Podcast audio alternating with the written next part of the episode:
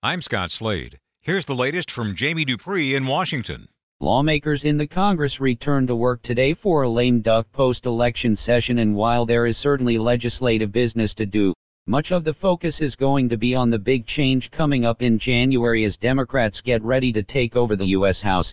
Former Speaker Nancy Pelosi would like to get that job again, but there are a number of Democrats who were just elected who made clear they don't want her to be that leader. All of the newly elected members will also be on Capitol Hill this week for the start of freshman orientation. Right now, those numbers are at least seven new senators, eight if you include Florida, and almost 90 new members in the House. Jamie Dupree 2.0. Even though some races are still undecided for the new Congress, freshman orientation starts today in both the House and Senate.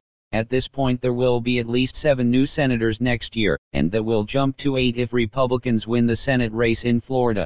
In the House, it's another major infusion of new blood, as right now there are nearly 90 new members of the House, and that could go up a few more as several GOP seats in California could still go over to the Democrats.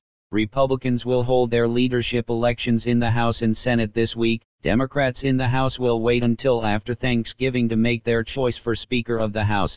Dupree 2.0. Democrats have won a hard fought race for U.S. Senate in Arizona as last night Republican Martha McSally conceded defeat to Democrat Kyrsten Sinema. That move came after a third straight day of returns pushed the race further in favor of the Democrats, giving them a second Western pickup in the Senate along with Nevada.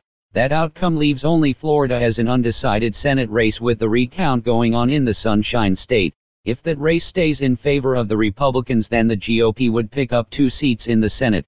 There was one point on election night where it seemed like Republicans had a shot at as many as six seats, but it did not happen.